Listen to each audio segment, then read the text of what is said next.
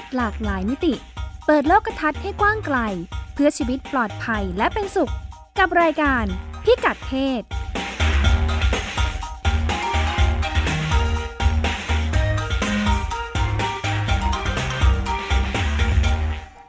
ทักทายคุณผู้ฟังเป็นประจำทุกสัปดาห์นะคะ รายการพิกัดเพศ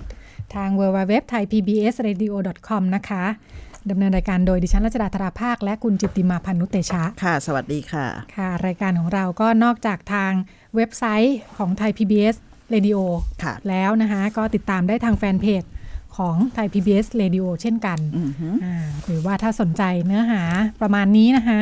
อ่าติดตามได้จากอ่าแฟนเพจของมูลนิธิสร้างความเข้าใจเรื่องสุขภาพผู้หญิงค่ะอ่าหาจากคำนี้ได้เลยค่ะสนใจเนื้อหาทำนองนี้นี่คือทำนองไหนคะคุณจุติมาทำทำนองพยายามหยิบเรื่องที่ ที่เรารู้สึกว่ามันเป็นเรื่องธรรมดาธรรมดานะเรื่องที่ไม่ค่อยเป็นเรื่องเนาะใช่เรื่องที่ไม่เป็นเรื่องหรือว่าเอ๊ะไม่น่าจะเป็นเรื่องก็เป็นเรื่องค่ะได้ หรือบางเรื่องก็ค่ะอันนี้ถนัดแล้วก็หรือบางเรื่องก็ มันควรที่จะเป็นเรื่องแต่ทำไมเราถึงทำไมต้องไม่บอเป็กนเรื่องบอกว่าอ๋อไม่ควรที่จะไปทำให้มันค่ะเป็นเรื่องเป็นราวอะไรเยอะแยะมากมายนะคะคอนเซปต์ดีมากเลยนะคะเป็นเป็นคอนเซปต์ที่งงมากนะคะพิกัดเพศก็ต้องจะหาฟังที่อื่นได้ใช่ยากเลยทีเดียวนะเป็นคะการหยิบยกประเด็นเรื่องเพศเนาะค่ะหลากมิตินะคะทั้งมิติเรื่องสุขภาพสังคมค่ะเรื่องการเคลื่อนไหวเพื่อเปลี่ยนแปลงสังคม แล้วก็การทำงานทั้งในระดับพื้นที่ระดับกลไกระดับนโยบายต่างๆ มาชวนกันคุยค่ะค่ะ ปกติช่วงแรกก็จะเป็นเนื้อหาต่างประเทศอืมนะคะ แล้วก็ช่วงที่สองเราก็จะคุยกันเรื่องราวของบ้านเราค่ะซึ่งอ่าเราก็จะมีมีธีมของแต่ละตอนอืมอืมอืมคราวนี้เปลี่ยนบรรยากาศบ้าง คือไม่มีธีมค่ะค่ะเราก็จะมาดูในเชิงข่าวบ้างนะคะค่ะอ่าก็แต่ก็ยังเป็นต่างประเทศในประเทศเหมือนเดิม ลองมาดูว่าความเคลื่อนไหว รอบรอบๆโลก รอบรอบๆบ้านเรามีอะไรกันบ้างนะคะ ในเรื่องเพศ ก็ยังเป็นการส่องหาพิกัดค่ะนะเรื่องเพศของค่ะเราเหมือนเดิมนะคะอืมสัปดาห์นี้สัปดาห์นี้มีอะไรสัปดาห์นี้อืมมีวันสิ่งแวดล้อมโลกนะคะค่ะวันที่5เมื่อต้นค่ะสัปดาห์ที่ผ่านมาอืมอืมก็ยังอยู่ในบรรยากาศของการรักโลกนะคะอ่าประเด็นใหญ่ๆเขาก็จะพูดถึงอะไรเรื่องโลกร้อนอืมอ่าเรื่องการลงนามสนธิสัญญาอืมปารีสใช่ไหมคะค่ะอ่าคุณคุณทรัมป์จะ จะออกจากสนธิสัญญาหรือไม่อืมอุตสาหกรรมประเทศอุตสาหกรรมจะผลิตก๊าซเรือนกระจกลดน้อยลงหรือเปล่านะคะก็จะเป็นเรื่องใหญ่ค่ะๆอืมมีอีกประเด็นหนึ่งที่ถูกพูดถึงด้วยเหมือนกันค่ะอ่าเป็นอันนี้เรื่อง เรื่องใกล้ตัวเรื่องของผู้หญิงที่อาจจะค่ะลุกลามเป็นเรื่องเดียวกับโลกร้อนกับค่ะเขาได้ด้วยเหมือนกัน คือคือพอเราพูดเรื่องสิ่งแวดล้อมเนี่ยค่ะอย่างที่คุณรัชดาบอกนะมันพูดได้หลายระดับเนาะค่ะอย่างเรื่องเรื่องสนธิสัญญาต่างๆเนาะดูไกลตัวไหมเรื่องนโยบายต่างค่ะๆไกลตัวแล้วพอพูดเรื่องสิ่งแวดล้อมสิ่งแรกที่เราจะปิ๊งแวบในหัวสำหรับเมืองไทยเนี่ยค่ะดิฉัน มองว่าคนจะนึกถึงเรื่องแบบ ถ้าเป็นเรื่องนโยบายรณรงค์เนี่ยเราก็จะนึกถึงการสร้างเขื่อนไม่สร้างเขื่อนค่ะหรือว่าเรื่องของโรงงานอุตสาหกรรมเป็นพิษไหมอะไรอย่างเงี้ยค่ะแต่สิ่งแวดล้อมใกล้ ๆ ตัวมีอะไรบ้างคุณรัชดา สิ่งแวดล้อมไม่ใกล้ตัว จริงอืมๆเราก็อยู่เราทุกคนเกี่ยวข้องกับสิ่งแวดล้อมอยู่แล้วเนาะใช่น้ำใช้ไหมน้ำก็ใช้ค่ะกระโดงกระดาษก็มาจากธรรมชาติทุกสิ่งอย่างค่ะใช้ไฟไหมก็ใช้ใช่ แล้วก็ใกล้แยกขยะนะ เป็นอีค่ะกหนึ่งเรื่องนะเวลาค่ะเราพูดเรื่องสิ่งแวดล้อมเนี่ยรณรงค์ให้แยกขยะค่ะรณรงค์ให้ใช้ถุงผ้าเนี่ยนะค่ะอันเนี้ยเริ่มรู้สึกว่าเป็นเรื่องวิถีชีวิตแล้วทำทำอะไรได้เนาะเราก็ทำอะไรได้บ้างอะไรอย่างนี้นี้ได้อะไรอย่างค่ะนี้ค่ะอืมช่วยกันคนละมือคนละไม้เนาะอืมนอกจากแบบว่าเรื่องใหญ่ ๆ ที่แบบค่ะระหว่างประเทศเขาจะคุยกันเรื่องใช่ภาคอุตสาหกรรมเขาจะถูกโน่นจะนี่กันแล้วค่ะเนี่ยอ่าเราก็มีส่วนได้ด้วยเหมือนกัน เพราะว่าอืมเวลาเรื่องที่เห็นว่าเล็กๆเนาะค่ะการใช้น้ำใช้ไฟแค่บ้านเราเนี่ยอืมแต่พอรวมๆกันแล้วมันเยอะไงมหาศาลใช่ไหมอืคะเรามีวันที่เท่าไหร่นะที่เขารณรงค์ให้ปิดไฟอะตั้งแต่สองทุ่มอะสามสิบอะไรสักอย่างนะคะ มิถุนาหรือพฤษภาเนี่ยบ้านเราเหรอ ใช่ไหม หรืออนานแล้วทำไมรู้สึกไม่ค่อยรู้สึกมีส่วนร่วมด้วยเลยคือคือเรื่องแบบนี้มันมักจะมาเป็นกระปิดกระปอยไหมเหมือนมันมาเป็นอีช่วงๆเป็นเป็นอีอีเวเวนนต์ต์เนาะมาปุ๊บก็หายไปก็ลืมไปค่ะอะไรอย่างเงี้ย ไม่ค่อยสำนึกใช่ไม่ไม่ค่อยสามารถสร้างจิตสำนึกใช่ให้กับประชาชนใช่ได้ อันนี้ดิฉันนะคะไม่ค่อยสำนึกอะจริงๆเรื่องเรื่องแบบเนี้ยมันเป็นค่ะเรื่องวิถีชีวิตแล้วเรื่องเขาเรียกว่ามันเป็น การตระหนักรู้ว่าค่ะพฤติกรรมเรามีผลต่อระบบใหญ่ยังไง ถ้าเราค่ะไม่เห็นเนี่ยมันก็จะนึกไม่ออกค่ะมีปีหนึ่งจำได้ว่าวันสิ่งแวดล้อมโลกเนาะวันสิ่งแวดล้อมโลกเนี่ยเขารณรงค์เรียนชอบมากเลย แล้วก็ถูกจริตดิฉันเลยยึดถือมาทุกวันนี้เลยนะอ่าค่ะคุมีณอะไรบ้างรัชคะดาลองทายสิคะเรื่องอะไรเรื่องเขาบอที่กว่าลดลดโลกร้อนโดยโดยไม่รีดผ้าอ๋อ งดการมีหน้าใส่เสื้เสื้ออยับทุกตัวเลยนะคะใช่ค่ะหลังจากนั้นเสื้อยับมาตลอดใช่เลยงดการรีดผ้า อันนี้เขาเรียกศพช่องเลยนะไม่ใช่เรียกจิตสำนึจิกตสำนึกค่ะดิฉันถือว่าเป็นจิตสำนึก จิตสำนึกสาธารณะดิฉันเข้มแข็งมากเกิดมีความชอบทำขึ้นมาเลยทีเดียวใช่ที่จะแบบว่าไม่รีดผ้านะทุคะกวันนี้ฉันใส่เสื้อยับเพียงแค่บอกว่าอ๋อฉันมีส่วนร่วมในการลดสิ่งเพแวราะดล้เราอมใส่เสื้อโปโลนี่ก็ช่วยค่ะลดโลกร้อนได้นะคะใช่ลดเสื้ออะไรที่มันโลกร้อนไม่ค่อยต้องรีดนะผ้าคะฝ้ายอะไรอย่างอ่าเงี้ยแค่ดึงดึงๆเอาแล้วตากได้เลยนะคะใช่อ่าก็จะ เป็นสไตล์อีกแบบหนึ่งนะคะค่ะเรื่องใกล้ๆตัวมีอะไรอีกบ้างอ่ที่บอกว่านอกจากไม่รีดผ้าแล้วมีอะไรนอกอีจากคะไม่รีดผ้าแล้วอ่าอะไรที่เกี่ยวข้องกับเราอีกบ้างนะคะค่ะเล็กๆน้อยๆผ้าอนามัยอืมอืมนี่เป็นประเด็นที่พูดถึงเป็นเหมืผู้อหญิงนกักับสิ่งแวดล้อมเลยนะผู้หญิงกับสิ่งแวดล้อมอืมอย่างเช่น ประเทศที่เขาตื่นตัวกันเรื่องนี้พอสมควรนะคะ ประเทศอินเดียอือืมมตัวอย่างของเขานี่เห็นเห็นรูปธรรมชัดเจนนะคะอืมเพราะว่า ประชากรหญิงของเขาเนี่ยค่ะร้อยยี่สิบเอ็ดล้านคน เฉพาะผู้หญิงนะอืมมีคิดเฉพาะผู้หญิงใช่ไหมคะนี่เฉพาะผู้หญิงเออแปลว่าเยอะมกเลยในหนึ่งปีเนี่ย คุณผู้หญิงเหล่านี้ผลิตผ้าอนามัย แปลว่าการอืมใช้แล้วก็ทิ้งเนี่ยอืมปีละประมาณแสนตันอืมแสนตันนี่มันแค่ไหนเนาะเยอะข้าวมาสากรตันหนึ่งก็เยอะแล้วเนาะแล้วนี่ใช่มันผ้าอนามัยมันเบาๆอยู่แล้วค่ะเนี่ยโหเออน้ำหนักรวมกันได้ขนาดนี้แปลว่า มันเป็นภูเขาเลยนะคะ ใช่ค่ะ เขาก็บอกว่า ปัญหาก็คือนี่แหละ พอคนอืมประชากรก็เพิ่มขึ้นเรื่อยๆนะคะ แล้วประชากรอืมเยอะขนาดนี้ทุกคนก็ใช้ใช้ใช้อืมแล้วก็ทิ้งทิ้งทิ้งเนี่ยนะคะอืม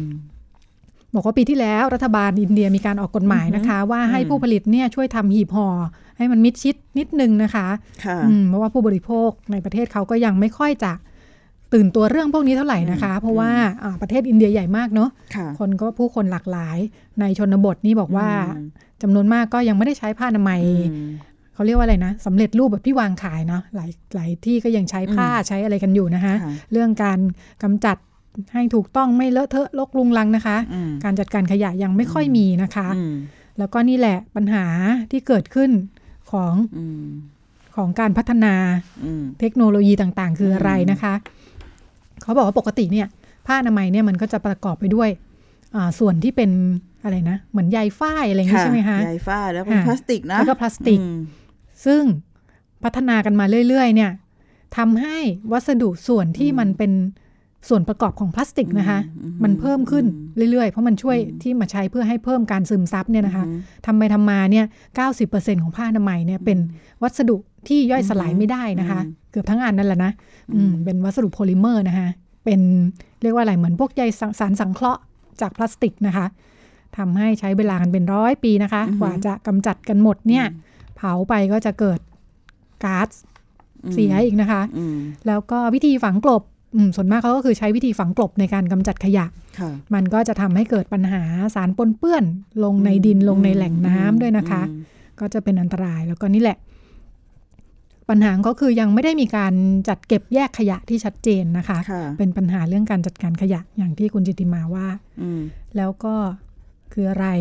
ไม่มีการจัดการโดยเฉพาะมเรื่องผ้าอนามัยที่ว่านะคะ เรื่องอืมความเชื่อด้วยก็ยังมีอยู่นะคะว่าอืมอ่าเรื่องประจำเดือนเรื่องอะไรเป็นของสกปรกสกปรกเนอะนะคะอืมก็ทำให้นี่แหละดูอืมไม่มีการจัดการอืมและไม่มีการพูดถึงอย่างชัดเจนนะ เพราะค่ะเขาบอกว่าในระดับนโยบายเนี่ยอืมผู้บริหารประเทศมีแต่ผู้ชายหมดเลยไง คือ ไม่ได้มองเรื่องนี้อะมองไม่เป็นประเด็นนะค่ะอืมมองข้ามไปหมดเลยค่ะไม่นึกไม่ออกว่ามีเรื่องพวกนี้พวกนี้ยังไงนะคะ ก็เลยไม่ได้อืมไม่ได้ถูกเอามาพูดถึงอืมไม่มีอืมนโยบายจัดการเรื่องนี้ค่ะ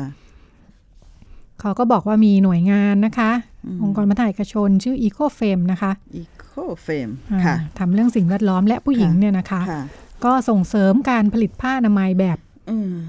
แบบผ้าเนาะค่ะอืมใช้เป็นผ้าแต่ว่าหน้าตาน่ารักใช่นะคะ มีใช่ภาพไปดูเนี่ยจะเป็นอ่า เรียกว่ายังไงอะฉันว่ามันเหมือนหน้าตาเหมือนกระเป๋าพกทิชชู่นะอืมเป็นเป็นผ้าฝ้ายตัด แล้วก็เหมือนค่ะผ้าอนามัยผ้าอนามัยแบบมีปีกอะค่ะ ท่านท่านผู้ฟังค่ะ แล้วก็แต่มีมีลิ้นนะให้ค่ะให้สอดค่ะบางอย่าง มีปีกสองข้างที่อ่าดูเหมือนจะยึดกับอ่ากางเกงชั้นในได้นะคะใช่คือหน้าตาออกแบบมาดีเลยทีเดียวนะคะค่ะไม่ได้แค่แบบว่าพอพูดถึงผ้าอนามัยแบบผ้าแล้วเอ๊ะอ่ายัยังไงเอาผ้ามาพันๆหรืออะไรนะคะแต่นี่ถูกออกแบบมา เป็นชิ้นเป็นอันดีพอสมควรนะคะอืมแต่ก็คือข้อดีของมันคือ มันเป็นผ้าทำให้มันก็ใช้เสร็จก็ไปซักนะคะอืมอืมใช้ซ้ำได้หลายครั้งนะคะอืมจะได้ช่วยลดขยะ แล้วก็คนที่ลุกขึ้นมาทำก็จะเป็นผู้หญิงในชนบทนะคะช่วยอ่าประหยัดค่าน้ำค่าที่ต้องไปซื้อผ้าอนามัยค่ะใช้เนี่ยสามารถอืมผลิตใช้เองประหยัดอืมตังค์แล้วก็ทำขายด้วยนะคะอืมอืมองค์กรพัฒนาเอกชนอีโคเฟมที่ว่าก็ช่วยทำตลาดอือฮึออนไลน์ให้ด้วยอืมอืมสร้างรายได้ ได้ด้วยค่ะซึ่งผู้ชายไม่มาทำแน่ๆอ่าใช่ก็เลยเป็นงานใช่ของผู้หญิงล้วนๆเลยค่ะทีเดียว อันนี้มันทำพอคุณรัชดาเล่าเรื่องนี้ให้ฟัง แล้วก็ค่ะหยิบยกประเด็นเรื่องผ้าอนามัยมาพูดเชื่อมโยงกับเรื่องสิ่งแวดล้อมเนี่ยดิฉันมองเลยนะว่า บางครั้งการเขาเรียกว่าวิถีชีวิตของเราเนี่ยค่ะมันมีรายละเอียดเยอะมากค่ะแล้วบางรายละเอียดเนี่ย มันต้องเป็นคนซึ่งเป็นเจ้าของประสบการณ์นะค่ะถึงไม่จะงั้นมนึกองไม่อเห็อนกนึกไม่ออกค่ะอันนี้พอฟังแบบนี้ทั้งหมดเลยเนี่ย มันสะท้อนมันสะท้อนการปรับตัวของเราในสังคมซึ่งอยู่ในในยุควิถีชีวิตยุคใหม่นะค่ะเรากำลังต่อสู้กับ เรื่องของการว่าเราจะอยู่บนโลกนี้อย่างอย่างเขาเรียกว่าอะไรนะ อย่างสมดุลเนี่ยได้อย่างไร เพราะว่าปัญหาสิ่งแวดล้อมมันเริ่มแบบ เอาเอาไม่อยู่อะค่ะคือคือเราสมสมัยก่อนทรัพยากรมันเหลือเฟือใช่ไหมค่ะคนก็น้อยกว่านี้คนเนาะก็น้อยกว่านี้ค่ะแล้วพอเราอยู่ในยุคที่ทรัพยากรมันน้อยลงเนาะอย่างที่หลายค่ะท่านทราบ วิถียุคใหม่เนี่ยเป็นวิถีที่เราเน้นเรื่องความสะดวกสบายค่ะแล้วแต่ก็มันผลิตมลพิษนะคะ ใช่แล้วมันขยะเพิ่มมากขึ้นค่ะเล่นนั่งทบทวนดูเนี่ย พอคุณรัชดาบอกว่า เออเราเราต้องลดการใช้ผ้าอนามัย เพราะค่ะจำนวนปริมาณคนมันขนาดนี้เนี่ย ผ้าอนามัยมันขนาดไหนแต่เราไม่สามารถลดการเป็นเมนได้อะค่ะก็เลยย้อนกลับยุคค่ะไปในสมัยก่อนเนี่ยค่ะเราเราใช้ผ้าอนามัยแบบไหนยังไงค่ะเออผ้าอนามัยยุคก่อนกับยุคนี้นี่ต่างกันเยอะนะค่ะเป็นยังไงบ้างคะยุคก่อนเลยอะอันนี้ฟังเขาเล่ามานะคะ ท่านผู้ฟังไม่ได้ไปก่อนนี้ไม่ได้ยุก่อนถึคงร่วมขนาดไหนร่วมสมัยอย่างแบบค่ะสมัยก่อนเราไม่ได้มีมีผ้าผ้าอนามัยแถบกาวนะค่ะ ในยุคแม่เราเนี่ยค่ะใช้ผ้าอนามัยแบบห่วงค่ะเออไม่มีประสบการณ์ คุณมีประสบการณ์เรื่องใช้ผ้าอนามัยแบบห่วงไหมคะ มีอ๋อเหรอทันค่ะ คุณทันผ้าอนามัยทันแบบห่วงเลยนะคะค่ะโอ้ดิฉันไม่ทันนะเรียนยืนยันคนะลาสคะสิกมาก ใช่เสียดายถ้าเก็บไว้นี่เออมคลาสสิกแล้วเนี่ย เออ เป็นผ้าอนามัยแบบค่ะห่วง ซึ่งซึ่งเท่าที่จำไม่ผิดคุณชลา มันคือมันคือการเหมือนมีเข็มขัดอยู่ที่เอวใช่ไหมคะ เป็นเป็นอ่าสายยางยืดอ่าอ่าโดยเทคโนโลยีพื้นบ้านนวัตกรรมอ่ายุยุคนั้นเนี่ยค่ะก็คือเป็นสายอ่ายางยืดที่อ่าต้องใส่เอวไว้ แล้วมันก็จะมีเหมือนกับเป็นขอเกี่ยว ด้านหน้าและด้านหลังอุ้ยฉันว่ามันน่าจะกระชับดีนะ แล้วก็ตัวผ้าอนามัยก็จะเหมือนมาร์กที่ใช้กันป้องกันหวัดอะไอซีอ่าซึ่งมันก็จะค่ะมีหูสองด้านค่ะอ่าก็จะเกี่ยวด้านหน้ากับด้านหลัง แล้ววัสดุของผ้าอนามัยส่วนใหญ่เป็นผ้าฝ้ายเป็นล้ฝ้าวยนๆเป็นสำลีล้วนๆไม่มีพลาสติกค่ะ ไม่พลาสติกน้อยค่ะในยุคแทบเนี้จะยไม่มีเลยทีมันเดียวเทคโนโลยีค่ะมันก้าวหน้านะเราก็พยายามพัฒนาสิ่งของเครื่องใช้ไปเยอะ ทุกวันนี้เราบางมากนะผ้าอนามัยวันก่อนที่ฉันไปค่ะพินิจพิจารณานะคะ พาหลานสาวไปซื้อค่ะผ้าอนามัย โอ้โหค่ะมันเยอะมากค่ะ แล้วมันแข่งกันตรงความบางเนี่ยแหละค่ะ แล้วไอ้การที่มันจะบางได้คุณรัชดาเคยค่ะเอาผ้าอนามัยลองไปแช่น้ำดูไหม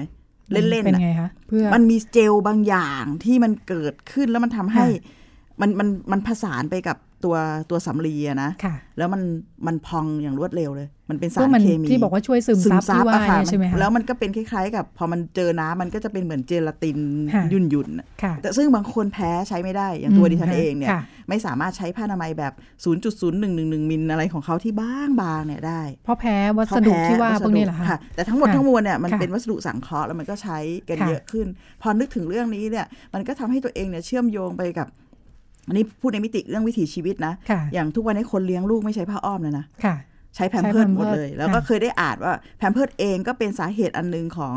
การเพิ่มภาระในเรื่องของการทำให้มันย่อยสลายค่ะดิฉันว่าหลักร้อยปีพอๆกับผ้าอนามัยอืมนี่ค่ะกลับมาชิ้นใหญ่ที่กว่าอีกนะคะใช่ ประเด็นก็คือว่าเราใช้ชีวิตในยุควิถีชีวิตยุคนี้ที่เราเน้นความสะดวกสบาย แต่มันเพิ่มขยะ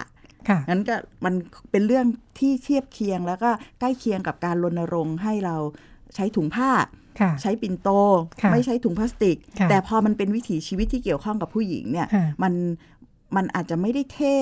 แบบที่ถ้าเราหิ้วปิ่นโตหรือพกขวดน้ำแล้วแต่ลองนึกดูนะคะค่ะถ้าเรากลับไปย้อนยุคก็ใช้ผ้าอนามัยแบบผ้าแล้วก็ซักเนี่ยค่ะกระบวนการที่มันมันเป็นเรื่องที่มันใช้เกี่ยวกับอวัยอวัยวะร่างกาย แล้วก็ค่ะเป็นอวัยวะที่มันมีความลึกลับ เขาเรียกไม่ลึกลับ มีความซับซ้อนแล้วก็ต้องการการดูแลที่สะอาดเนี่ยค่ะถ้าเราไม่กล้าตากอะแค่ทุกวันนี้เรายังมีความคิดความเชื่อเรื่องของการตากกางเกงในว่า อย่าไปต้องตาไปกซ่อนๆไว้หน่อยอย่างนี้เหรอใชคะ่ค่ะเคยได้มีโอกาสคุยกับเอ่อกลุ่มผู้หญิงที่อยู่จังหวัดระนองนะคะค่ะระนองเนี่ยเขาบอกว่าเป็นเมืองฝน 8 แดแดดดสี่4ก็คือมีฝน 8 เดือนค่ะมีแดดออกแค่สี่4เดืเดืออนนเท่านั้นค่ะเราพบว่าเอ่อไปทำกลุ่มสุขภาพผู้หญิงค่ะเขาบอกว่าพี่ปัญหาเรื่อง เรื่องเชื้อราเรื่องคันค่ะช่องคลอดเนี่ยเยอะมากค่ะแล้วเขาวิเคราะห์กันว่าเนื่องจากว่ามันชื้นค่ะแล้วกางเกงในเนี่ยมันตากได้ไม่ดีทีนี้อืมถ้ากลับมาว่าค่ะถ้าผู้หญิงจะมีส่วนร่วมในการค่ะรักษาสิ่งแวดล้อมโดยการลดการใช้ผ้าอนามัยที่ค่ะน้อยลงนะค่ะแบบแบบแบบในเชิงไอเดียเลยนะค่ะมันก็จะต้องทำให้คนเนี่ยยอมรับ เรื่องค่ะความเชื่อเรื่องประจำเดือน แล้วก็ค่ะวิถีชีวิตในเรื่องเพศว่าเออเฮ้ยมันจะต้องอาสามารถที่จะตากได้ค่ะอย่างเปิดเผย เพราะมันเป็นเรื่องที่เกี่ยวข้องกับค่ะเรื่องสุขภาพด้วยประมาณเนี้ยค่ะค่ะ ก็จะเป็นเรื่องใหญ่ยาวไปพอสมควรเนอะใช่นึกถึงความสะดวกที่เราเคยถูกได้รับไปซะแล้วเนี่ยนะคะแล้วผ้าอนามัยที่ผลิตโดยค่ะโดยผ้าเนี่ยนะคะผ้าค่ะฝ้ายเนี่ยค่ะส่วนหนึ่งในอินเดียเองเนี่ยค่ะเขาก็ลดช่องว่างด้วยนะค่ะเพราะว่า ราคาผ้าอนามัยเนี่ยมันแพงนะค่ะแพงขึ้นเรื่อยๆนะคะที่ฉันค่ะรู้สึกแบบนั้นค่ะแล้วผู้หญิงบางคนไม่มี ไม่ไม่มีเงินพอที่จะค่ะซื้อค่ะนั้นการทำแบบนี้และใช้ซ้ำได้เนี่ยมันก็จะช่วยลดภาระค่าใช้ฟังจ่ายดูเริ่มอยากใช้ขึ้นมาแล้วนะคะเออเนอะมีขายนะ เคยเห็นในบ้านเออเราก็เออมีขายอยู่ใช่จะเป็นร้านพวกร้านญี่ปุ่นนะแถวสุขุมวิทน่าอาจจะมีสนใจพวกร้านเล็ก ๆ ที่แบบค่ะมีคุณคุณแม่บ้านญี่ปุ่นรักโลกอะเออเอเอออแกก็จะมีผลิตภัณฑ์อะไรน่ารักอ่าน่ารักน่ารักเอ้พยวกเนี้ยหรือว่าเราจะอย่างอย่างนี้ดีนะคะค่ะเดี๋ยวพวกเราเนี่ยอาจจะลองลองหาผ้าอนามัยค่ะแบบที่ใช้ซ้ำเนาะค่ะที่เน้นเรื่องของการซักการล้างเนี่ยค่ะแล้วก็มาแล้วก็ลองโพสต์ในเพจมูลนิธิสร้างความเข้าใจค่ะเรื่องสุขภาพค่ะผู้หญิง แล้วก็ค่ะลองชวนกันใช้แล้วก็มาแชร์ประสบการณ์เรื่องนี้กันดีไหมคะอืมน่าจะว่าเออมีประสบการณ์สนุกสนุกๆนะคะใช่แล้วอาจจะเพราะว่ามันดีก็ได้นะคะ อืมอืมค่ะน่าสนใจค่ะทีเดียวนะคะค่ะไว้เดี๋ยวจะไปดิ้นรนหาค่ะมานะคะค่ะหรือว่าแจกเป็นของอือฮึสมนาคุณท่านผู้ฟังกันดีนะคะเออน่าสนใจอืมน่าสนใจค่ะนะคะค่ะเดี๋ยวไปเลือกมาก่อนนะคะ แล้วก็มีอะไรอีกอืมในความเป็นข่าวก็ดีตรงที่ไม่ต้องเป็นเรื่องเดียวกันนะคะปกติเราจะต้องเป็นธีมเดียวกัน เราก็จะเปลี่ยนวิกเรื่องได้นะคะ อันนี้คือเอ่อเร็วๆนี้มีงานวิจัยของอืมนักวิชาการ ชื่ออาจารย์เจนนี่ค่ะอืมอาจารย์เจนนี่ฮิกกินส์นะคะเอ่อจากมหาวิทยาลัยวิสคอนซินเมดิสันนะคะเอ่อ Gender and Women Studies เนี่ยนะคะค่ะศึกษาเกี่ยวกับเรื่องผู้หญิงนะคะอืมเอ่อเกี่ยวกับเรื่องการใช้อุปกรณ์คุมกำเนิดของผู้หญิงนะคะอืมนี่ในอเมริกานะคะ บอกว่าผู้หญิงอเมริกันเนี่ย 99%นะคะ ก็คือจะต้องใช้ คือ 99%เนี่ยใช้อุปกรณ์คุมกำเนิดชนิดใดชนิดหนึ่งนะคะ แล้วก็ใน 25 ปีของช่วงวัยเจริญพันธุ์เนี่ยนะคะค่ะแต่พบว่า 50%ครึ่งหนึ่งของผู้หญิงเหล่านี้นะคะอืมผู้หญิงทั้งประเทศเนี่ยจะเวลาไปใช้วิธีใหม่ ๆ ซึ่งมีอยู่ค่ะหลายวิธีเนี่ย พอไปใช้ปุ๊บเนี่ยประมาณอืมปีเดียวก็เลิกแล้วค่ะอืมอืม เหตุผลเพราะเพราะมันไม่โอเค มันไม่โอเค อะไรบ้างนะคะ เช่นค่ะใช้แล้วมันมีผลต่อความรู้สึก คือไม่สะดวกสบาย รู้สึกมีผลข้างเคียง รู้สึกไม่สะดวกเอ่อเรื่องเรื่องเพศสัมพันธ์เรื่องอะไรต่ออะไรนะคะ อืมอืมเพราะอุปกรณ์ก็มีหลายชนิดอยู่นะคะอืมก็เลยนี่แหละพอใช้แล้วไม่โอเคก็จะเลิกเลิกไปค่ะถามว่าผู้ชายซึ่งใช้ถุงยางอนามัยเนี่ยรู้สึกไม่โอเคบ้างไหมอืมก็ไม่โอเคนะคะ เพราะว่าผู้ชายจำนวนมากก็จะรู้สึกว่ามันไม่ฟินไม่อะไร สารพัดเนี่ยนะคะอืมสิ่งที่ต่างกันก็คือ เราพบว่ามีการพัฒนารูปแบบของถุงยางอนามัยเนี่ยอืมเยอะแยะหมดเลยนะคะ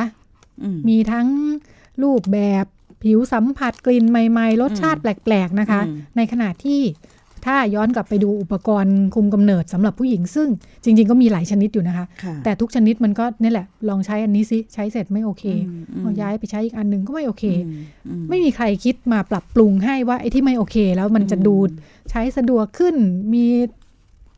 ความสะดวกสบายมากขึ้นยังไงบ้างอืมทุกอย่าง นิ่งอยู่แบบนั้นหมดเลยนะคะอืมนานๆจะมีแบบใหม่ ๆ ผลิตขึ้นมาสักชิ้นหนึ่งอืมถ้าเทียบกันกับการพัฒนาของถุงยางอนามัยเนี่ยเทียบกันไม่ได้เลยนะคะ ต่างกันมากเนาะต่างกันมากนะคะอืมเห็นได้ชัดเจน อาจารย์เจนนี่ก็เลยบอกว่านี่แหละ ปัญหามันก็คือจะทำยังไงกันดีนะคะ ทางออกอาจารย์เสนอว่าค่ะปัญหาของผู้หญิงที่เจอเนี่ยนะคะ ว่าแบบอืมเอ๊ะมีผลข้างเคียงไอ้นู่นอืมไอ้นี่ไอ้นั่นเนี่ยนะคะอืมถ้ามีเจ้าหน้าที่หรือบุคลากรการแพทย์ที่คอยดูแลให้คำแนะนำซะหน่อยนะคะ แล้วก็แนะนำทางเลือกที่เหมาะสมนะคะอืมผู้หญิงก็จะ ลดการต้องเผชิญปัญหาทดลองไปเอง ทดลองแล้วก็ไม่รู้ดีหรือไม่ดีเลิกดีกว่านะคะอืมเช่นผลกระทบต่างๆนะคะ ถ้าอืมมีเจ้าหน้าที่คอยอธิบายว่าไอ้ผลกระทบแบบนี้ไม่เป็นไรน่าใช้ต่อค่ะไปอีกสักหน่อยหรือว่าอืมอะไรอย่างเงี้ยนะคะอืมน่าจะช่วยได้อืมเหมือนตอนนี้ก็ตามมีตามเกิดกันไปอะค่ะอืมอืมค่ะ ไม่มีคนดูแลนะคะอ่าฮะเป็นคนละโลกกับถุงยางอนามัยเลยทีเดียวออมันมันอันจาก บทความอันนี้นะคะค่ะเรื่องเรื่องงานวิจัยชิ้นเนี้ยมันก็ตอกย้ำจริง ๆ ตอกตอกมัน confirm ไม่ใช่ตอกย้ำมัน confirm จริง ๆ ว่าทางเลือกในเรื่องของการคุมกำเนิดเนี่ย ถ้าเราอยากให้อัตราการคุมกำเนิดเพิ่มมากขึ้นเนี่ยค่ะมันขึ้นอยู่กับการมีทางเลือกมากน้อยแค่ไหนค่ะในยยะก็คือว่าถ้าเราอยากให้คนใช้วิธีคุมกำเนิด เยอะๆ ในค่ะอัตราแบบเหมือนกับร้อยคนใช้ร้อยเปอร์เซ็นเนี่ยค่ะเราจะต้องมีช้อยส์ค่ะในเชิงทางเลือกของวิธีการกระบวนการเนี่ย เยอะค่ะมากขึ้นเท่านั้นค่ะแต่ในสภาพความเป็นจริงทุกวันนี้เนี่ย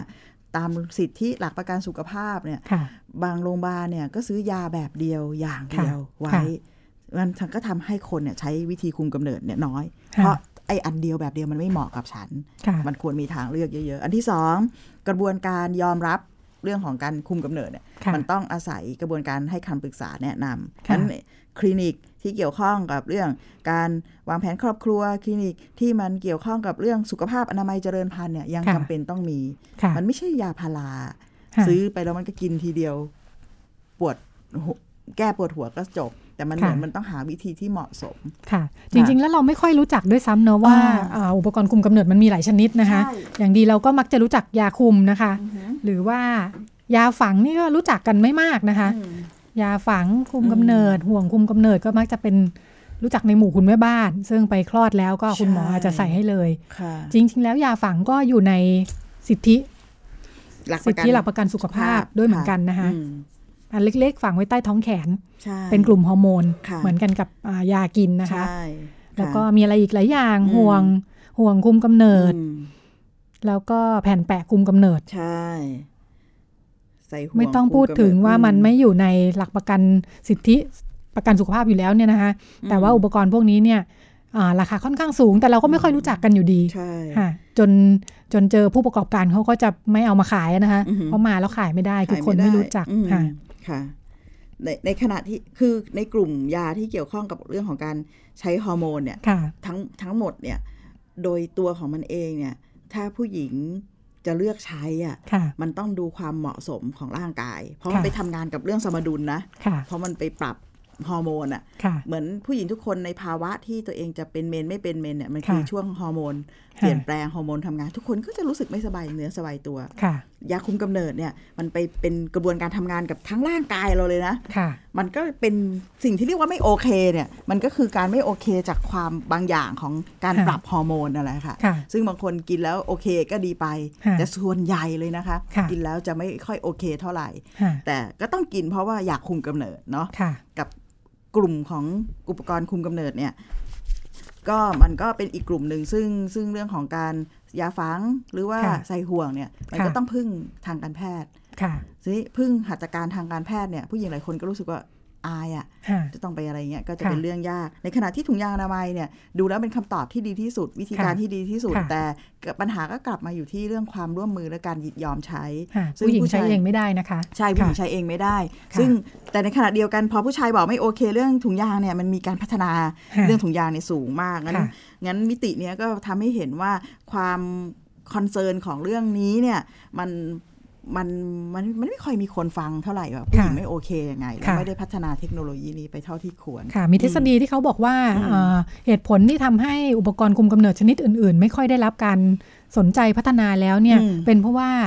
อ่าถุงยางอนามัยเนี่ยถือเป็นสุดยอดนวัตกรรมที่มนุษย์จะพึงคิดได้แล้วใช่มันเยี่ยมมากเลยค่ะเพราะฉะนั้นก็อันอื่นไม่ไม่ไม่สำคัญละอ่าเออเพราะว่ามันมันเป็นแทบจะเป็นอย่างเดียวที่ป้องกันโรคค่ะได้ด้วยนะคะทำให้นี่แหละ เขาก็มาหมกมุ่นกันอยู่ว่า เอ้ยทำถุงยางให้ดี เพื่อถ้าใช้ถุงยางปั๊บทุกอย่างก็จะได้จบ ค่ะ ซึ่งค่ะอันนั้นเนี่ยมองจากมุมของคนที่พัฒนาเทคโนโลยี ซึ่งค่ะจริงนะคะที่ฉันค่ะเป็นคิดแค่ว่าถุงยางอนามัยเป็นนวัตกรรมที่ดีมากค่ะแต่ถ้าเรามองจากมิติทางสังคมเนี่ยค่ะอำนาจการใช้ถุงยางอนามัยค่ะอยู่ที่ใคร มันคือการค่ะตัดสินใจของผู้ชายค่ะนั้นวิธีการที่จะทำให้นวัตกรรมอันนี้มันอยู่ในมือผู้หญิงจริง ๆ แล้วก็ค่ะสามารถที่จะใช้ร่วมกันได้จริงๆเนี่ยคิดว่ามันต้องปรับเปลี่ยนค่ะระบบความคิดความเชื่อเรื่องเพศในสังคมเรื่องค่ะการมองเรื่องเพศสัมพันธ์ เรื่องการเคารพการตัดสินใจและมองหาสิ่งที่ดีที่สุดร่วมกันในค่ะเรื่องนี้ค่ะอืมคุยเรื่องข่าวไปได้สองเรื่องนะคะค่ะต่างประเทศ เดี๋ยวเราพักค่ะสักครู่แล้วก็กลับมาดูเรื่องราวในประเทศของเรากันบ้างค่ะค่ะ กลับมาพบกันในช่วงที่สองค่ะ คุณกำลังฟังรายการพิกัดเพศทาง www.thaipbsradio.com ไ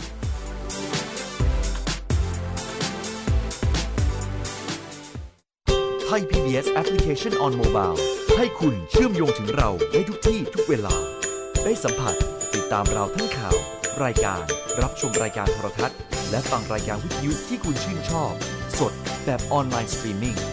ชมรายการย้อนหลัง ข้อมูลกิจกรรมไทย PBS ร่วมเป็นนักข่าวพลเมือง รายงานข่าวกับเรา และอีกหลากหลายฟังก์ชัน ให้คุณดาวน์โหลดได้ฟรีทุกระบบปฏิบัติการ ติดตามข้อมูลเพิ่มเติมได้ที่ www.thaipbs.or.th/digitalmedia ไทย PBS ทีวีสร้างแรงบันดาลใจ ให้คุณรอบรู้ข่าวผ่านเชิงชั้น การวิเคราะห์ในเชิงลึก ผลประโยชน์ทางเศรษฐกิจ สะท้อนความโปร่งใส ให้สังคมได้รับรู้ความจริง ทั้งที่หน่วยงานที่เกี่ยวข้อง ส่งเสริมจินตนาการ และสร้างแรงบันดาลใจ ด้วยรายการสาระประโยชน์ และสาระบันเทิงให้ความสำคัญกับรายการเด็กและเยาวชน มีกิจกรรมดีๆ เชื่อมความสัมพันธ์ระหว่างครอบครัว สร้างความใกล้ชิดกับผู้ชมทางบ้าน มีพื้นที่ให้ผู้ผลิตอิสระ ได้ร่วมคิดและผลิตรายการที่สร้างสรรค์ มีความพร้อมในการออกอากาศระบบทีวีดิจิตอลสมบูรณ์แบบที่คม ชัด ทั้งภาพและเสียง มีช่องทางนำเสนอข่าวและรายการ ผ่านสื่อใหม่ที่มีประสิทธิผลเข้าถึงรายการต่างๆ ได้ไม่จำกัดพื้นที่ จึงสัมผัสแต่สิ่งดีๆ สร้างพัฒนาการใหม่ให้ชีวิต ไทย PBS ทีวี ที่คุณวางใจ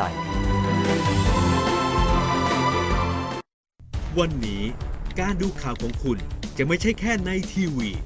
ไทย PBS ให้คุณดูข่าวได้หลากหลายช่องทาง ถูกน้ำท่วมเต็มพื้นที่ เว็บไซต์ www.thaipbs.or.th/news Facebook Thai PBS News Twitter @thaipbsnews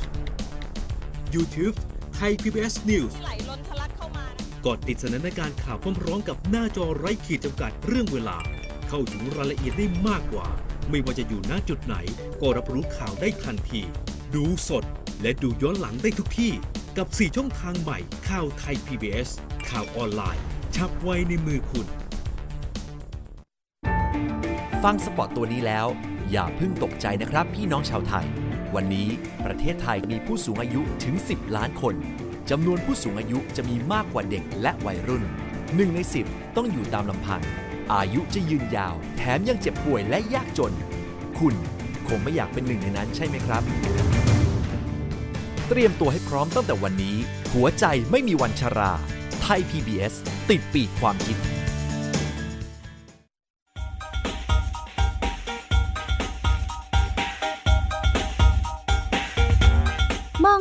ศหลากหลายมิติ เปิดโลกทัศน์ให้กว้างไกล เพื่อชีวิตปลอดภัยและเป็นสุข กับรายการพิกัดเพศ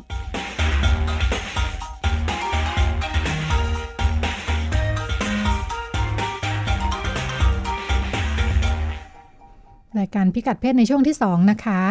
รายการของเราวันนี้ก็รวบรวมข่าวที่เกี่ยวข้องกับเรื่องเพศ เรื่องสิทธิสุขภาพทางเพศ สิทธิผู้หญิงมาคุย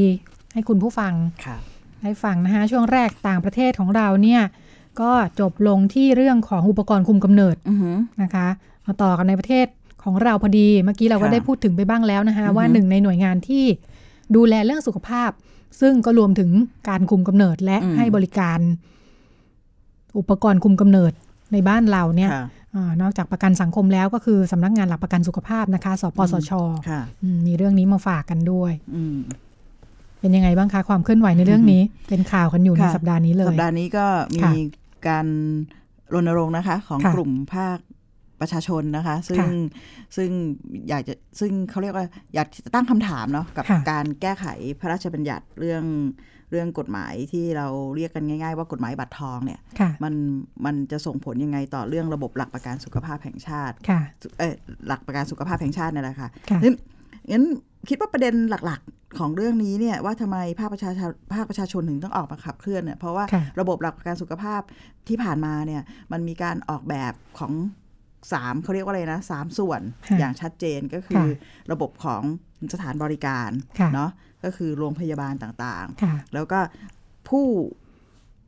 ที่เป็นผู้ใช้สิทธิ์ก็ค่ะคือประชาชนค่ะเนาะแล้วก็เอ่อเรื่องของการเงินค่ะ ในการดูแลหน่วยงานที่ดูแลเรื่องการบริหารจัดการหน่วยงการที่เงินดูแลบริหารจัดค่ะสามส่วนเนี่ยค่ะมีส่วนร่วมอย่างอย่างเขาเรียกว่าพยายามทำให้เกิดการมีส่วนร่วมอย่างเท่าเทียมค่ะแล้วก็ค่ะทัดเทียมโดยใช้เรื่องของการให้งบเป็นรายหัว ลงค่ะไปสู่สถานบริการค่ะแล้วสถานบริการก็จัดสรรค่ะบริการให้กับผู้ที่มีสิทธิ์ค่ะซึ่งอันเนี้ยมันจะทำให้ทุกคนเนี่ยสามารถเข้าถึง ระบบบริการสุขภาพที่เป็นธรรมได้ค่ะแล้วอันที่สองก็คืออาด้วยกลไกของระบบหลักประกันสุขภาพเนี่ยมันมีคณะกรรมการที่อ่ามีพื้นที่ให้กับค่ะภาคประชาชนคำว่าค่ะภาคประชาชนนี้ไม่ใช่กลุ่ม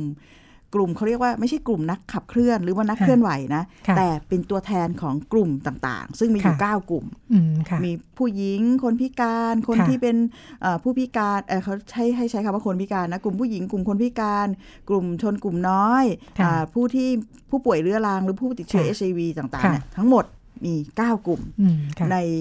แง่มุมที่ว่า มี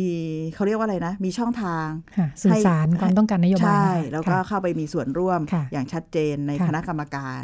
เป็นส่วนหนึ่งของคณะกรรมการมีสิทธิ์มีเสียงในการออกแบบเอ้ยไม่ในการให้ความเห็นต่อเรื่องระบบหลักประกันสุขภาพ เพราะว่าค่ะเรากำลังพูดถึงอ่าการที่จะได้บริการสุขภาพที่ได้มาตรฐานแล้วก็ค่ะราคาถูกอะไรอย่างเงี้ยค่ะค่ะอืมเป็นเสียงจากผู้ใช้บริการนใช่ค่ะค่ะอืม ซึ่งซึ่งตรงนี้เองเนี่ยในงานที่เกี่ยวข้องกับงานเรื่องระบบหลักประกันสุขภาพเนี่ยกลุ่มภาคประชาชนนะคะคำว่าภาคประชาชนนี่คือเครือข่ายค่ะในกลุ่มเฉพาะต่างค่ะๆสุขภาพผู้หญิงเองก็เป็นค่ะหนึ่งในในในเก้ากลุ่มอ๋อค่ะเมื่อไม่นานนี้ก็มีค่ะการคุยกันค่ะว่า เออ ถ้าอย่างนั้นเนี่ยระระบบสุขภาพของกลุ่มผู้หญิงเนี่ยค่ะทุกวันนี้เราเรายังมีปัญหาอะไรไหมค่ะสิ่งที่ เครือข่ายกลุ่มผู้หญิงเนี่ยจะต้องการเสนอแนะให้กับทางสปสชเนี่ยอ่าพัฒนาระบบคุณภาพ หรือระบบมาตรฐานบริการสาธารณสุขในค่ะในในเรื่องเนี้ยมีอะไรบ้างค่ะนี่อาจารย์กฤติยาอาชวนิชกุลนะคะ ซึ่งซึ่งเป็นอ่าหนึ่งในคณะกรรมการที่ค่ะว่าด้วยเรื่องของอนุกรรมการควบคุมมาตรฐานค่ะในระบบหลักประกันสุขภาพแห่งชาติเนี่ยค่ะอาจารย์ได้มาพูดในที่ประชุมที่กลุ่มเครือข่าย ผู้หญิงในหลักประกันสุขภาพเนี่ยได้ค่ะได้ได้หารือร่วมกัน อาจารย์บอกว่าอ่าประเด็นข้อร้องเรียนค่ะเรื่องร้องเรียนเรื่องที่มันเป็นปัญหาเนี่ยค่ะเข้าไปเนี่ยค่ะรู้ไหมว่าเรื่องอะไรเป็นอันดับหนึ่งค่ะเรื่องที่เกี่ยวข้องกับเรื่องสุขภาพผู้หญิงทั้งสิ้นอ๋อค่ะเออเรื่องอันดับหนึ่งเนี่ยก็คือค่ะเรื่องของการคุมกำเนิดค่ะแล้วก็เรื่องของการอ่าไม่ไม่ได้รับบริการคุมกำเนิด หรือว่ามีความผิดพลาดจากอืมบริการคุมกำเนิด เราจะพบค่ะข่าวบ่อยๆนะค่ะทำหมันแล้วกับท้องหรืออะไรค่ะอย่างเงี้ยอันเนี้ยค่ะเจอรวมแล้วรวมถึงเรื่องของการคลอดค่ะ การคลอด งั้นในในมุมของเรื่องอนามัยเจริญพันธุ์เนี่ยค่ะกลายเป็นปัญหาอันดับหนึ่ง งั้นค่ะในกลุ่มของเครือข่ายสุขภาพผู้หญิง เครือข่ายผู้หญิงในระบบหลักประกันสุขภาพเนี่ย ก็เลยคุยกันว่า เออ เฮ้ย เราจะรวบรวมสภาพค่ะปัญหาอืมขึ้นมาค่ะได้ยังไงที่มันเป็นเรื่องเฉพาะเลยนะ ของผู้หญิงเราก็พบว่า เออ อันหนึ่งในนั้นก็คือเราเราบอกว่ายาคุมอย่างที่เราพูดเนาะค่ะยาคุมยาฟังเอ่อใส่ห่วงเนี่ยเป็นสิทธิ ตามหลักประกันระบบหลักประกันสุขภาพแล้ว แต่เพื่อให้ผู้หญิงสามารถเข้าถึงได้จริง ๆ เหมือนงานค่ะวิจัยก่อนหน้านี้ที่เราบอกเนี่ยมันจำเป็นที่จะต้องเพิ่มทางเลือกมเพื่อให้ค่ะผู้หญิงสามารถช้อปปิ้งในไม่ได้ช้อปปิ้งตามอำเภอใจนะค่ะหาหาเลือกหาวิธี หรือว่าชนิดของยาที่มันสามสอดคล้องกับ ตัวเองได้อะค่ะเพราะกินแล้วมันไม่โอเคไงบางอัค่ะนค่ะไม่ใช่ว่าบริเอ่อโรงพยาบาลนี้มียาคุมก็ยาคุมค่ะอันนี้อันเดียวอืมค่ะเป็นไปได้ไหมที่จะมียาคุมหลาย ๆ แบบค่ะให้ให้เลือกถึงค่ะจะเป็นยาคุมเหมือนกันอะไรเงี้ยอืมค่ะซึ่งมันก็เป็นเรื่องซึ่งซึ่งซึ่งซึ่งดูเหมือนกับว่า อันนี้คือส่วนหนึ่งของค่ะระบบบริการสุขภาพที่ได้มาตรฐานและมีคุณค่ะภาพค่ะค่ะ ไอ้หลายกลุ่มที่ที่คุณจิตติมาพูดถึงนี่อ่าอ๋อเขาก็แบ่งว่าผู้หญิงเป็นกลุ่มหนึ่งเนาะใช่ตอนนั้นค่ะที่จะเป็นกลุ่มพิการชาติพันธุ์ใช่ไหมค่ะคะพิการค่ะชาติพันอืธุ์มแล้วก็ค่ะเออฉันจำไม่ได้แล้วค่ะนะทั้งหมดค่ะ9กลุ่มเนี่ยค่ะก็มีเอ่อเรื่องสิ่งแวดล้อมด้วยค่ะเรื่องเด็กด้วยนะคะอืมีมมีค่ะเด็กมีเอ่อเอ่อชาติพันธุ์ไปแล้วเนาะค่ะเอ่อคนพิการค่ะค่ะอืมอืมดูเหมือนว่าอ่าการที่นโยบายจะตอบโจทย์ให้กับประชาชนได้เนี่ยค่ะต้องมีความละเอียดในแง่ของอืมการพิจารณาอืม สภาพปัญหาแล้วก็ความใช่ต้องการเชิงนโยบายของค่ะแต่ละกลุ่มค่ะที่ชัดเจนนะคะ เราใช่ไม่สามารถบอกว่าอ่าประชาชนทั้งหมด ได้รับแบบนี้เหมือนกันไปหมดนะคะถูกอืม อันนำมาสู่การอืมอ่าศึกษาเรื่องผู้หญิงกลุ่มเฉพาะอืมอ่าซึ่งเป็นงานของมูลนิธิสร้างความเข้าใจเรื่องสุขภาพผู้หญิงอีกเช่นกัน ค่ะคือก่อนหน้านี้เคยคุยไปบ้างแล้วอืมเกี่ยวกับงานชุดนี้แล้วก็ค่ะได้สัมภาษณ์อ่าทั้งทางอาจารย์กฤติยาอืมอาชาวนิชกุลจากค่ะมหาวิทยาลัยมหิดลนะคะค่ะที่อยู่ในสปสชด้วยเหมือนกันอืมทราบว่ามีความคืบหน้าอ่าในช่วงนี้ก็ค่ะมันเอ่ออันนี้เป็นความพยายามเนาะที่จะค่ะทำให้เราช่วยกันฉายภาพของสังคมค่ะไทยให้เห็นว่าค่ะอ่าผู้หญิงกลุ่มเฉพาะอะไรคือผู้หญิงกลุ่มเฉพาะเราอาจจะค่ะเคยได้ยินคำว่าใช่เมื่อกี้ก็ผู้หญิงไปแล้วเนาะอ่ามีใช่กลุ่มพิการกลุ่มอ่าชาติพันธุ์ก็ค่ะกลุ่มหนึ่งผู้หญิงแล้วยังมีผู้หญิงใช่แต่ละกลุ่มอีกในนั้นอ่าใช่ไหมคะคำว่าผู้หญิงกลุ่มเฉพาะเนี่ยใครค่ะบ้างเฉพาะค่ะมันมีข้อมันมีคำค่ะคำนี้เนี่ยนะค่ะในในที่ประชุมในวันที่เราอ่าประชุมเพื่อค่ะให้ความเห็นต่อต่องานศึกษาครั้งเนี้ยค่ะมัน มันก็ถกเถียงกันเยอะว่า แล้วค่ะตกลงมันเฉพาะกี่เฉพาะกันแน่อะไรค่ะอย่างเงี้ยงั้นมันก็เลยเอ่องานศึกษาอันนี้เนี่ยมันจำเป็นที่จะต้องทำให้เห็นว่าสถานการณ์ชีวิตของผู้หญิง ซึ่งอยู่ในสถานการณ์บริบทชีวิตที่มันต่างกันเนี่ยค่ะมันมีความเฉพาะค่ะ แตกต่างกันไปอืมอย่างฮะเช่นอ่าผู้หญิงที่อ่าผู้หญิงที่เป็นกลุ่มชาติพันธุ์ค่ะสถานการณ์ชีวิตของเขาค่ะ มันอาจจะทำให้เขาเจอปัญหาสุขภาพที่แตกต่างอืมค่ะจากกลุ่มผู้หญิงค่ะที่อยู่ในเมืองค่ะแบบเนี้ยค่ะค่ะ นี่คือคำว่า ผู้หญิงกลุ่มเฉพาะค่ะนั้นการออกแบบระบบบริการสุขภาพค่ะหรือว่าบริการทางสังคมค่ะต้องคำนึงถึงเงื่อนค่ะไขปัจจัยค่ะในเชิงวิถีชีวิตของเขาด้วยค่ะอืมค่ะไอ้ยพอฟังแล้วมันก็ล้อกับเอ่อการแบ่งกลุ่มเราแบ่งได้หลายแบบเนาะอืมอย่างสปสชเมื่อกี้ที่บอกว่าเราก็มีค่ะแบ่งเป็นกลุ่มชาติพันธุ์ใช่ไหมคะอ่าแต่ในชาติพันธุ์นั้น ถ้าเราไม่พูดว่าผู้หญิงเป็นกลุ่มที่แตกต่างอ่าเราก็จะปนกันไปว่าชาติพันธุ์ก็คือถูกเลยเหมือนกันค่ะนี่แหละ ค่ะอ่าอันนี้เราก็แยกออกมาอีกว่าในกลุ่มชาติพันธุ์ใช่ก็มีผู้หญิงและค่ะผู้ชาย อย่างเช่น พิการก็มีผู้หญิงและผู้ชาย ในการทดลองค่ะศึกษาครั้งนี้เรามีค่ะ5กลุ่มค่ะกลุ่มผู้หญิงพิการค่ะกลุ่มอ่ชาติพันธุ์เนอะกลุ่มผู้หญิงชาติพันธุ์เนาะค่ะเอ่อหรือว่าผู้มีปัญหาสถานะบุคคลเนาะค่ะแล้วก็กลุ่มที่อ่าแม่วัยรุ่น แม่วัยรุ่น แล้วก็นักบวชหญิงค่ะแล้วท้ายที่สุดเนี่ยก็คือ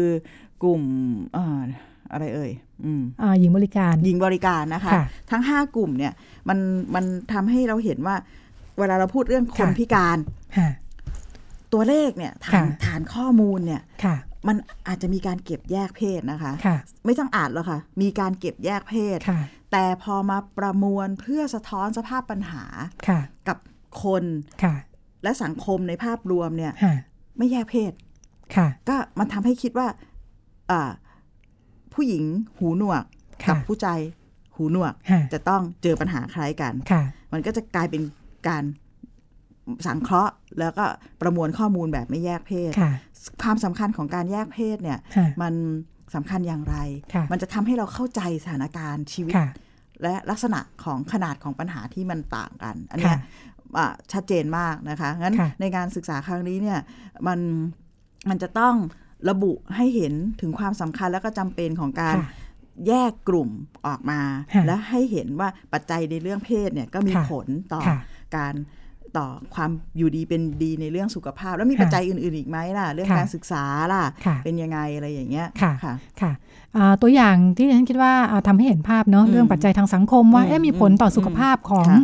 ผู้หญิงอืมเหล่านี้ยังไงนะคะอืมอ่าข้อมูลนี้ฉันจำได้ว่าไปดูอย่างของกลุ่มพิการอย่างเงี้ยค่ะพอเขาแยกออกมาว่าอ่า ผู้หญิงประมาณครึ่งครึ่งๆเนาะห้าสิบเปอร์เซ็นเป็นผู้หญิงห้าสิบเปอร์เซ็นเป็นผู้ชายเนี่ยอืมการที่ผู้หญิงมักจะเป็นกลุ่มที่ได้รับโอกาสทางการศึกษาน้อยกว่าเนี่ยอืมมันพลอยทำให้เขาเนี่ยเข้าถึงบริการสุขภาพน้อยกว่าไปด้วย ใช่ค่ะอ่าคือการที่อ่าขาดโอกาสทางการศึกษาไม่ได้รับข้อมูลข่าวสารที่เพียงพอค่ะอืมนั่งอยู่ที่บ้าน เพราะคนรู้สึกว่า พิการก็ไม่มีศักยภาพจะทำอะไรอยู่แล้วเนาะอืมยิ่งเป็นผู้หญิงก็ไปอีกไม่ต้องทำอะไรแล้วค่ะอ่าก็ยิ่งทำให้เขาเข้าไม่ถึงบริการสุขภาพถูกถ้าเราไม่มีมุมที่จะมองเห็นตรงนี้เขาก็จะหลุดค่ะหายไปหมดไม่มีใช่ชื่ออยู่ในทะเบียนคนพิการด้วยนะคะถูกไม่ได้รับอะไรเลย แล้วตัวเลขอันนี้สิ่งที่พูดเนี่ยค่ะก็ทำให้เห็นอย่างเช่น พอเราแยกเพศเราจะเห็นนะค่ะอย่างเช่น ตัวเลขคนพิการหญิงค่ะชายของประเทศไทยเนี่ยค่ะผู้หญิงกับผู้ชายพอๆกันนะค่ะตัวเลขตัวเลขของคนพิการนะค่ะระหว่างผู้หญิงโดกัยบปผู้ริชายมาณประชากรนะอ่าพอๆกันค่ะแต่ เรามาดูตัวเลขของคนที่ขึ้นทะเบียนค่ะบัตรคนพิการฮะเป็นไงบ้างคะ ผู้ชายเยอะกว่าผู้หญิงเลย อืมค่ะคำถามก็คือว่าทำไมสิทธิอันนี้ฮะผู้ชายถึงเข้าถึงมากกว่าผู้หญิงค่ะ หรือว่าเงื่อนไขปัจจัยอะไรฮะผู้หญิงมาขึ้นทะเบียนเองไม่ได้เหรอค่ะหรือผู้ชายทำไมถึงขึ้นทะเบียนเองได้ หรือว่าค่ะการขึ้นทะเบียนมันอิงกับเรื่องค่ะการส่งเสริมอาชีพ การส่งค่ะการได้รับสวัสดิการแบบเนี้ยค่ะ มันก็ค่ะอ๋อทำให้เห็นแล้วว่า อ้ที่ว่าเรื่องมีสวัสดิการค่ะสำหรับค่ะคนพิการมีกองทุนเนี่ยค่ะการเข้าถึงระหว่างผู้หญิงผู้ชายต่างกันค่ะมันก็จะทำให้เรามีอะไรหาทำอีกคำตบเยอะเลยนะคะออหาคำตอบอีกค่ะได้ว่าเฮ้ยแล้วค่ะมันเกิดอะไรขึ้นแบบเนี้ยค่ะค่ะค่ะอืมน่าจะเป็นแนวโน้มที่ทำให้เราคิดนโยบายใหม่ ๆ ที่ถูกตอบโจทย์ค่ะชีวิตของคนที่จะทำให้มีคุณภาพชีวิตค่ะดีขึ้นได้ค่ะละเอียดขึ้นนะคะจากเดิมใช่ที่เรารู้สึกว่าอะนโยบายหนึ่งอืมใช้กับประชาชนชาวไทยอืมโดยไม่แยกเพศหญิงและชายอ่า เรามีบางนโยบายแยกเพศหญิงค่ะในกลุ่มเพศหญิงนั้นก็มีความต่างค่ะหญิงที่พิการหญิงที่ชาติพันธุ์หญิงที่นู่นที่นี่นะคะอืมหรือไม่ค่ะหรือปัจจัยทางสังคมเนี่ยถ้าเราไม่ได้มองเปรียบเทียบหค่ะญิงชายเพียงค่ะอย่างเดียวค่ะในความเป็นผู้หญิงเองเนี่ยค่ะเราก็ต้องรู้ให้ได้ว่าเขามีวิถีชีวิตยังไงค่ะมีเงื่อนไขอะไรที่ทำให้เขาเป็นแบบนี้ค่ะค่ะ เงื่อนไขอะไรที่ทำให้เขาประสบปัญหานี้ค่ะมันเกี่ยวข้องกับระบบเศรษฐกิจระบบสังคมไหมค่ะแล้วหรือว่านโยบายต่างๆ อย่างเช่นค่ะกรณีแม่วัยรุ่นนะคะค่ะเราทุกวันนี้เราก็มีความกังวลแล้วก็ค่ะแล้วก็รู้สึกว่ามันเป็นเรื่องคุณภาพชีวิตประชากรค่ะนะค่ะแต่เรามีข้อมูลแค่เรารู้ว่าตัวเลขที่เป็นแม่วัยรุ่นค่ะในระดับประเทศเนี่ยมันมีค่ะเท่าไหร่อย่างไรค่ะแต่เราไม่มีข้อมูลที่มันสะท้อนอา ว่าเขาคือคนกลุ่มไหนกันแน่ค่ะการศึกษาเป็นยังไงค่ะอ่าอะไรคือปัจจัยหลักที่ค่ะทำให้เขาต้องมาเจอปัญหานี้ มันค่ะเรื่องการศึกษาหรือเรื่องอายุค่ะเรื่องสภาพแวดล้อมหรือเรื่องวิถีค่ะชีวิต ถ้าค่ะเรารู้ว่าอะไรคือปัจจัยหลักของการที่ผู้หญิงกลุ่มนี้ประสบปัญหาค่ะมันจะนำมาสู่การออกแบบนโยบายค่ะและหนทางในการค่ะแก้ไขปัญหาแบบตรงจุดมากขึ้น แต่ค่ะที่เรารู้แค่ตัวเลขอะค่ะ แล้วเราก็ ทุ่มเทกับการที่จะต้องทำให้มันลดตัวเลขลงค่ะในในมุมของเซตติ้งของบริการสาธารณสุขเท่านั้นค่ะแต่เราไม่สามารถที่จะเปลี่ยนสภาพแวดล้อมหรือค่ะเข้าใจผู้ประสบปัญหาได้อย่างค่ะอย่างเข้าใจสถานการณ์ชีวิตเขาจริงๆอะค่ะอืมอ่าเหมือนเราได้สร้างสร้างกรอบการรับรู้อืมขึ้นมาใหม่เนาะอืมเพื่อให้มันมีรายละเอียดเพิ่มขึ้นอืมแต่ก็อ่าคิดว่าหนึ่งในกลไกที่มีความสำคัญอย่างที่คุณจิติมาพูดถึงไปในเรื่องอาของสปสชว่า แล้วการมีส่วนร่วมของ กลุ่มเจ้าของปัญหาอืมนะคะมากน้อยแค่ไหนอือหือเออเพราะว่าถ้าเราบอกว่าอ่ากลุ่มนี้กลุ่มนี้กลุ่มนี้แยกย่อยออกมาแล้วแหละ แต่ว่าวิธีที่เราจะเข้าไปว่าเขาประสบปัญหาอะไรบ้างเนี่ยค่ะเอออาจจะต้องอาศัยกลไกที่ถูกออกแบบให้เจ้าของปัญหาได้มาอืม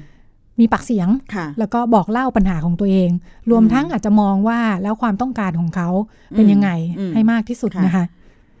อืมภาครัฐไม่สามารถเข้าไปแล้วก็อะกะกะเอาเองว่าเออปัญหาอืมสงสัยจะเป็นแบบนี้มั้งค่ะงั้นออกแบบโน้นแล้วกันอะไรอย่างนี้ใช่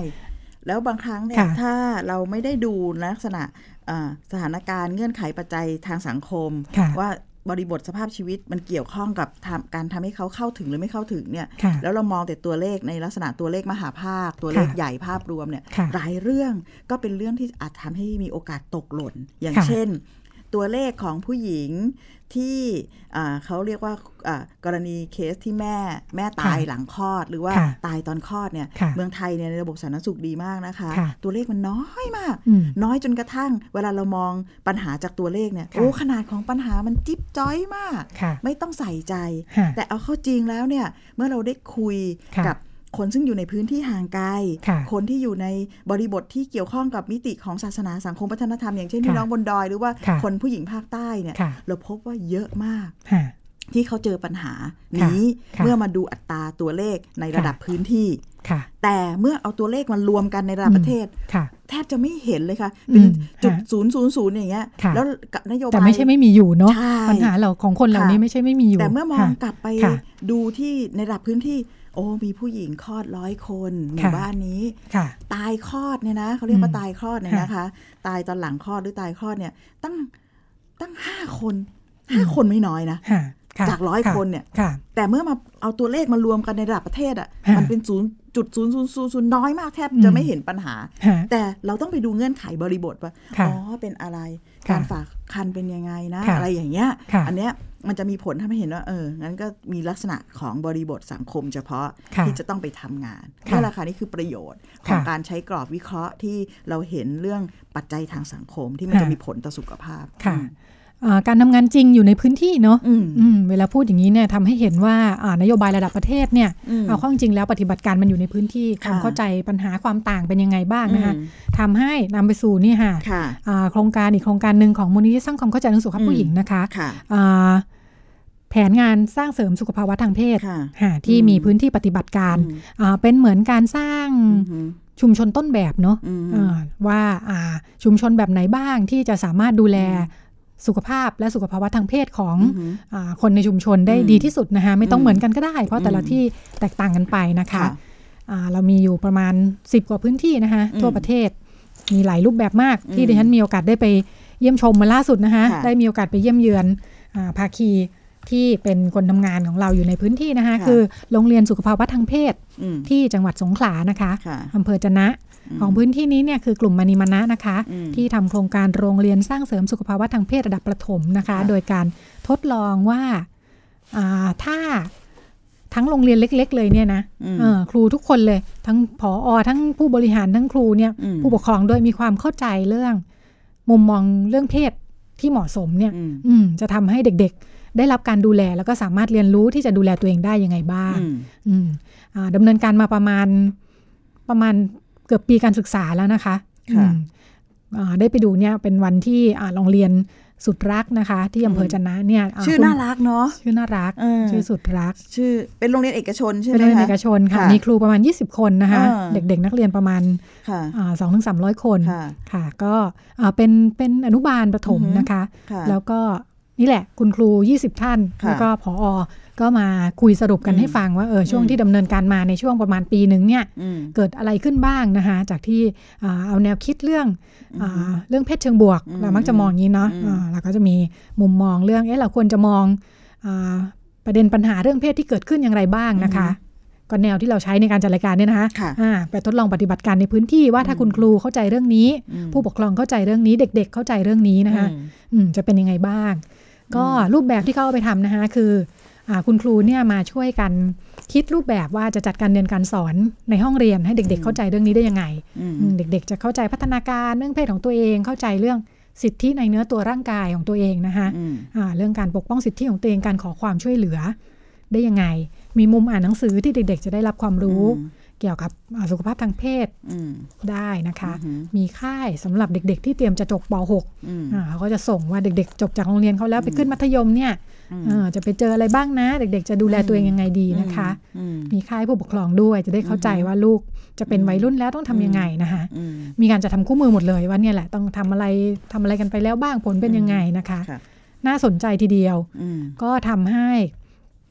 คุณครูก็เอากิจกรรมมาเล่าให้ฟังนะคะอืมก็สรุปกันบอกว่าเด็ก ๆ ก็มีความเข้าใจเรื่องนี้มากขึ้นทำให้เด็กๆเอ่อตัวอย่างที่เป็นรูปธรรมนะ อย่างเช่นอืมเด็ก ๆ ช่วงปฐมปลายอย่างเงี้ยเด็กผู้หญิงเขาจะเริ่มมีประจำเดือนใช่ไหมคะจากเดิมที่มันเป็นเรื่องจัดการไม่ได้ในชีวิตเนาะอืม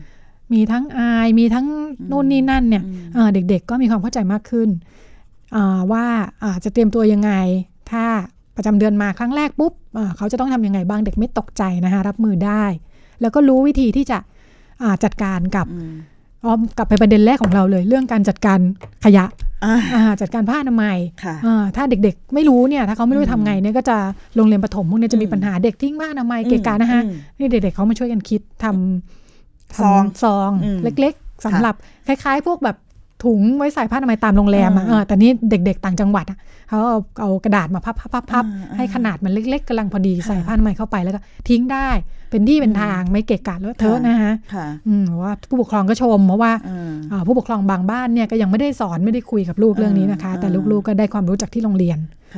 สามารถดูแลตัวเองได้รู้ว่าจะจัดการเรื่องนี้ยังไงเออค่ะ ก็เป็นแง่มุมที่น่าสนใจเออเอออืมที่เกิดค่ะขึ้นในโรงเรียนเล็กค่ะ น่าสนใจ เพราะว่านี่คือปฏิบัติการที่เราพยายามทำงานผ่านฐานคิดมุมมองเนาะค่ะฉะนั้นมองว่าเอ่อเวลาเราพูดเรื่องเพศศึกษาๆค่ะและกับโรงเรียนเนี่ยค่ะเรามักจะมองไปถึงการให้ข้อมูลเด็กค่ะว่าจะทำไงให้เด็กมีชีวิตทางเพศที่มันปลอดภัยค่ะ ทำไงให้มันไม่ติดโรคทำไงให้มันท้องอะไรเงี้ยสารพัดค่ะอย่างเนี่ยนะค่ะแล้วเราก็พยายามที่จะสอนสอนสอนสอนสอนค่ะแต่อันเนี้ยมันคือการพลิกมุมค่ะค่ะพลิกมุมว่าจะทำยังไงให้โรงเรียนเนี่ยบิวอินค่ะเรื่องเพศเป็นค่ะส่วนหนึ่งในชีวิตเด็กค่ะทั้งเรื่องของการสร้างเสริมค่ะวิถีชีวิตการมีที่ทางให้เด็กมันคำว่าค่ะที่ทางก็คือ เปิดวงค่ะให้เด็กคิดค่ะว่ามันจะออกแบบกระดาษทิ้งผ้าไอ้ที่ทิ้งผ้าอนามัยยังไง อันนี้แหละค่ะค่ะ นี่คือการนับรวมเรื่องเพศเป็นส่วนหนึ่งในเรื่องของวิถีชีวิตที่มันค่ะชัดเจนมากที่สุด ซึ่งทั้งค่ะหมดเนี่ยมันคือกระบวนการที่ค่ะเราต้องทำงานกับครูก่อนค่ะเพราะครูคือคนที่จะใกล้ชิดเด็กมากที่สุดค่ะค่ะเราก็มีข้อมูลลักษณะนี้มาฝากคุณอืมผู้ฟังนะคะ แล้วก็ถ้าสนใจเอ่ออือฮึเวลาจำกัดเนี่ยนะค่ะแต่ถ้าอยากได้ข้อมูลเพิ่มเติมเนี่ยสามารถไปเปิดดูได้ได้ในแฟนเพจค่ะมูลนิธิสร้างความเข้าใจเรื่องสุขภาพผู้หญิงโอเคจริง ๆ เตรียมข้อมูลไว้มีกิจกรรมต่าง ๆ ที่จะเกิดขึ้นในช่วงสัปดาห์นี้นะคะ ไม่ทันค่ะแล้วนะคะ หมดเวลาเพราะฉะนั้นไปเปิดดูในแฟนเพจของเราเลยนะคะได้ค่ะ ค่ะ วันนี้หมดเวลาแล้วดิฉันกับคุณดิฉันรัชดาธราภาคและคุณจิตติมาพานุเตชะลาคุณผู้ฟังไปก่อน พบกันใหม่สัปดาห์หน้าทาง www.thaipbsradio.com ในรายการพิกัดเพศค่ะค่ะวันนี้สวัสดีค่ะค่ะ สวัสดีค่ะ